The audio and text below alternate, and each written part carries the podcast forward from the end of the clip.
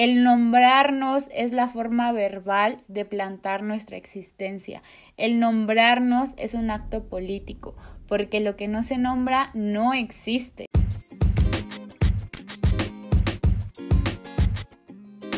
Feminismo Inexperto es un podcast para hacer de una plática necesaria algo sencillo y digerible. Bienvenidas.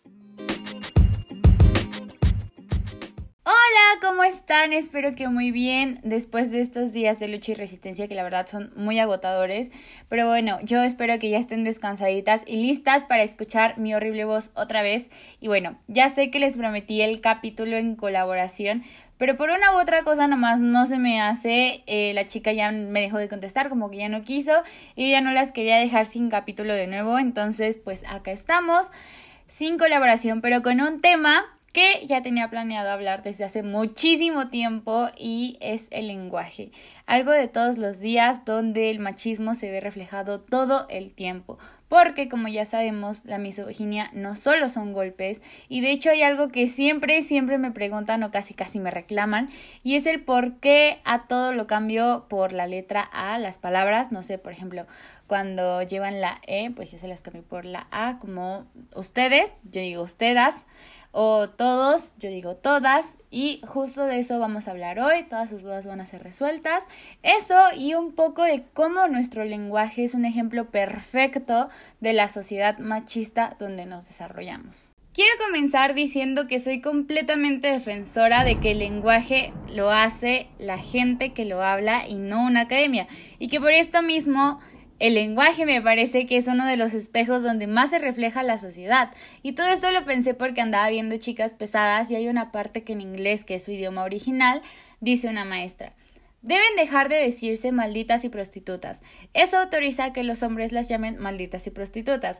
Algo que suena mm, algo culpabilizante, pero no está tan mal a comparación de, escuchen el lenguaje, esta parte doblada latino que dice más o menos así. Dejen de llamarse entre ustedes zorras y golfas. Son los hombres que, los que lo tienen, los que tienen que llamarles otra vez. A ver, dejen de llamarse entre ustedes zorras y golfas. Son los hombres los que tienen que llamarlas zorras y golfas. Y es como de, como por, y obviamente cambia totalmente el significado que tenía o intentaba tener la escena. Pero por lo que yo creo es que muchas veces en el doblaje se intenta hacer que las espectadoras entendamos las cosas según nuestro contexto o lo que nos rodea, para ser hasta cierto punto más cercana a la interacción entre película y pues las personas que la ven. Por ejemplo, cuando se agregan mexicanismos al doblaje, entonces teniendo esto en cuenta y sabiendo que el habla es un espejo de la sociedad y cultura, pues en esta frase nos damos cuenta que Latinoamérica, porque el doblaje es latino, es horriblemente machista y nos damos cuenta de esto en su forma de interpretación de las cosas como es esta escena. Y no sé si me estoy dando a entender, pero pues ahorita lo vamos a desglosar todo mejor. Ahora, la pregunta del millón. ¿Nuestro lenguaje es machista? Claro que sí, e importa porque ya sabemos que existen muchas personas que no entienden el peso que puede llevar una palabra y me parece bastante peligroso. Y es que dicen, no, es que ahora todo es machismo. Pero es que es real y si nuestras acciones son violentas, nuestros discursos también lo van a hacer. Y es imposible separar esto. Y acá podemos abarcar millones de ejemplos y creo que uno de los mayores eh, pues ejemplos, ajá, son los memes o los chistes que ¿Cuántas veces hemos escuchado a un güey decir o compartir un meme misógino intentando burlarse de las mujeres y cuando lo encaras dicen, ay no, solo es un meme o solo es un chiste, pero yo no soy machista, hasta le ayuda a mi mamá a barrer la casa. Y tiempo después lo hemos denunciado o incluso ellos mismos nos violentan porque pues todas nuestras acciones llevan discursos de por medio Claro que las palabras pueden ser un enorme red flag. Y es que justo en esta simple frase de ¿cómo voy a ser machista si le ayuda a mi mamá en la casa? Nos dice de principio a fin que un güey es machista. Y es que eso de le ayudo a mi mamá a hacer tal cosa de la casa es un reflejo de que él piensa que la responsabilidad y obligación del trabajo doméstico es únicamente de las mujeres y que él al hacer algo doméstico está ayudando, pero no es su responsabilidad responsabilidad y se le tiene que alabar por esto, pero no. Y es lo mismo siempre, por esto mismo es bien importante que cuestionemos todo lo que escuchamos y todo lo que vayamos a decir. pasemos a analizar las groserías porque sí, no sé si ustedes se han percatado de que las mujeres siempre servimos de insulto. O sea, de una ser mujer es como una aberración o monstruosidad cuando estamos en la infancia. Y esto ya lo habíamos hablado en otro episodio. Cuando estábamos chiquitas usaban el Eres niña para insultar como si nuestra existencia fuera lo peor. Y esto no es muy diferente ahora. ¿O que no son así las groserías actuales? Y tal vez si me están escuchando en otros lados no entiendan muy bien el contexto, pero por lo regular los insultos acá en México, pues los más comunes son todos referentes a la mujer o a las hembras, como puta, zorra, perra, hijo de puta, a chingar a tu madre, incluso la palabra pussy, que, que es vagina en inglés, eh, se usa como insulto y esto no es solo para cuando estas palabras son referentes a nosotras las mujeres. He escuchado una infinidad de veces como los hombres entre ellos para ofenderse se llaman así o dicen eres mi zorra con sentido de pertenencia Incluso, por ejemplo, algunas tienen doble significado porque cuando hace referencia a compadre o amigo dicen perro como sinónimo. Algo que es mejor, entre comillas, pero cuando se dice perra es un insulto y de los fuertes. Y espero que Spotify no me vaya a censurar este episodio por todas las groserías que ya dije como en menos de 30 segundos. Pero bueno, justo esto me da risa escucharlo cuando se habla del lenguaje inclusivo eh, para tomar en cuenta a todas las personas que creen en el género. Me da risa escuchar a esa gente que habla de todos y todas o de todes y momentos después escucho que dicen estas groserías para ofender refiriéndose a la mujer. Ay, si no le cambia nada, no son inclusivos, no importa que siga siendo la mujer un sinónimo para insultar. Ay, si no hay que incluir a nadie, no pasa nada y yo estoy acá como de, mm, sí, todo, todo mal, pero nadie lo ve mal. O sea, si vas a incluir a todas las personas que sea parejo y no solo para lo bueno y para lo malo, lo repulsivo, lo odioso, nos sigan mencionando a nosotras las mujeres, porque así es como es. Y si nos ponemos a analizarlo a grandes rasgos, todas las palabras comunes o más importantes, entre comillas, o para generalizar algo, siempre son regidas por y para el hombre.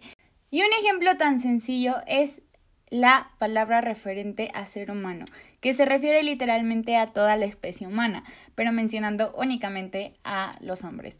Y todas las palabras insultantes o que encasillen a las mujeres en sus únicos deberes como amas de casa, que tampoco tienen un masculino como tal, que sean referentes de mujer. Y al parecer, para todo el mundo, esto está bien.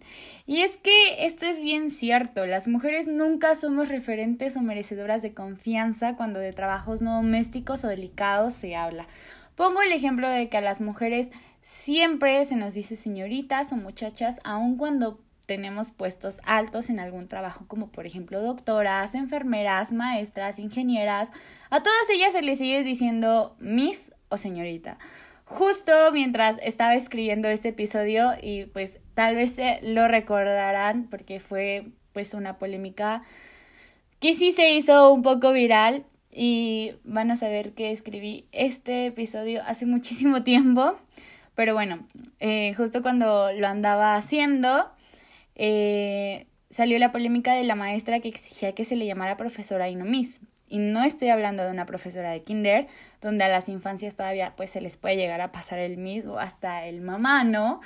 Pero no, ella creo que era profesora de la prepa o de la universidad. El chavo le dice Miss con tono de molestarla a propósito y ella le responde que no está hablando con una mesera del VIPS, haciendo referencia a que a ella se les dice señorita, al igual que a los hombres se les dice pues...